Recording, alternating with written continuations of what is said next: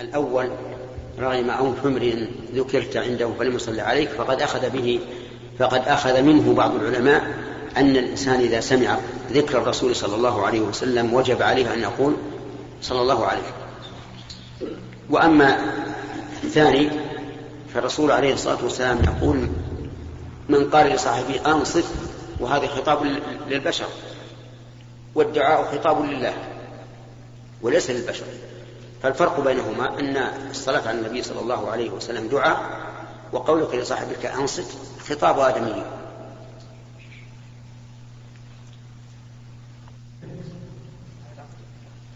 لا ما يصير ما يصير. خذ الله.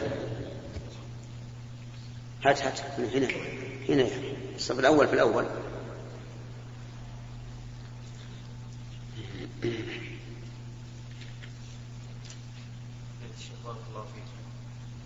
ذكر بعض العلماء أن وصف اسم الإبن باسم الأب يعني مباشرة يعني فيه يعني بدون لفظة إبن بدون ذكر إبن.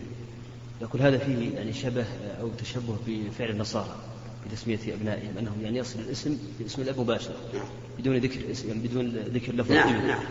وأيضا لاحظ بعض الأخوة بارك الله فيه أن آه، يعني الاسم الأسماء التي تحمل لفظ الجلالة مثل عبد الرحمن وعبد الله كذا. أن فيه أخطاء. يعني مثلا يعني مثال يقال فلان العبد الله. العبد الله. أو فلان العبد الرحمن. أو فيه نوع من التزكية. مثال يقال فلان العبد الجبار.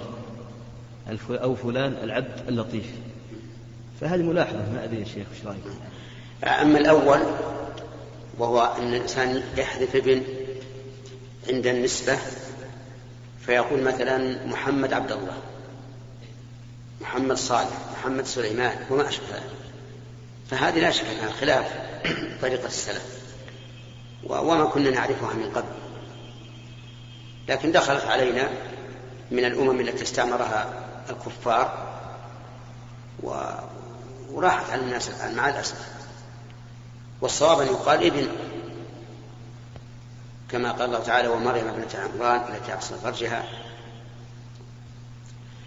و...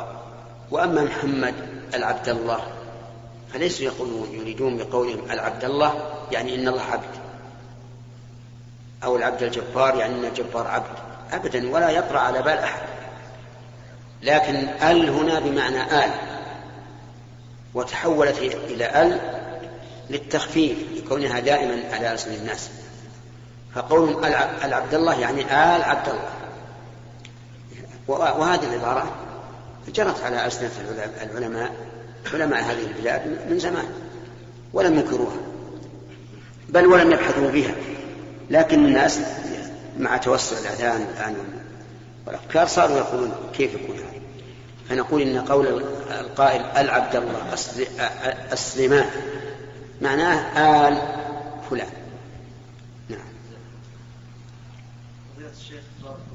عفى الله عنكم. لا يخفى عليكم قول النبي عليه الصلاة والسلام في الحديث الصحيح من أتاكم من ترضون دينه. إذا إذا أتاكم. إذا أتاكم بارك إذا أتاكم من ترضون دينه وخلقه فزوجوه. إلا تفعلوا تكن فتنة في الأرض وفساد كبير وفي لفظ وفساد عريض.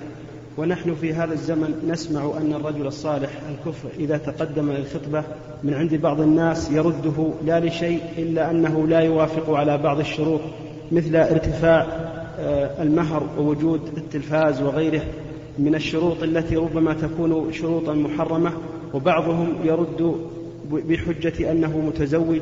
فما رأيكم في من خالف مضمون هذا الحديث؟ إن لم يكن بلسان مقالة فقد خالف بلسان حاله.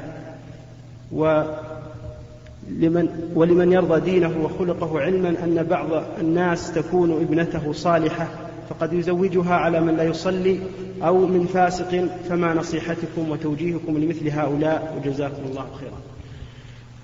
النصيحة لهؤلاء حصلت منا ومن غيرنا في مناسبات كثيرة وهو أن الذي ينبغي للإنسان أن يجعل أكبر همه دين الخاطب وخلقه.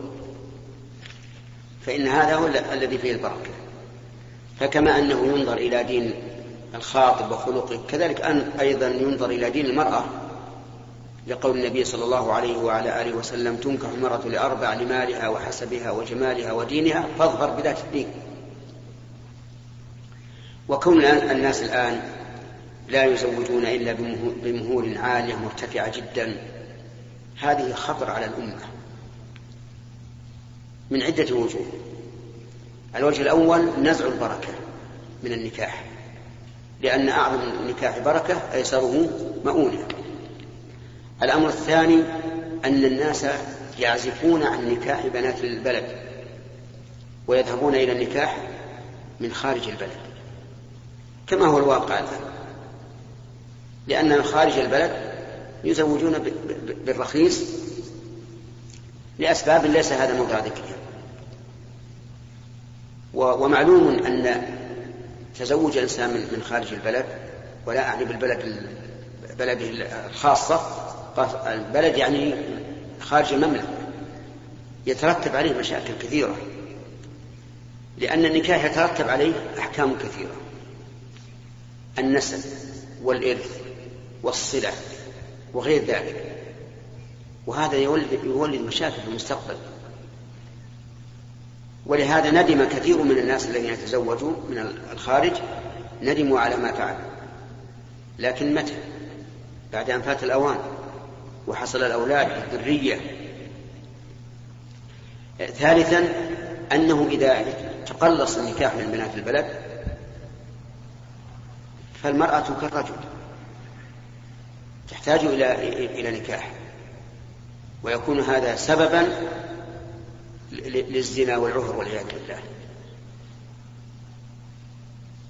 وخامسا أن رابعا أن هذه التي يأتي بها من الخارج ربما يكون لها عادات وأخلاق وديانة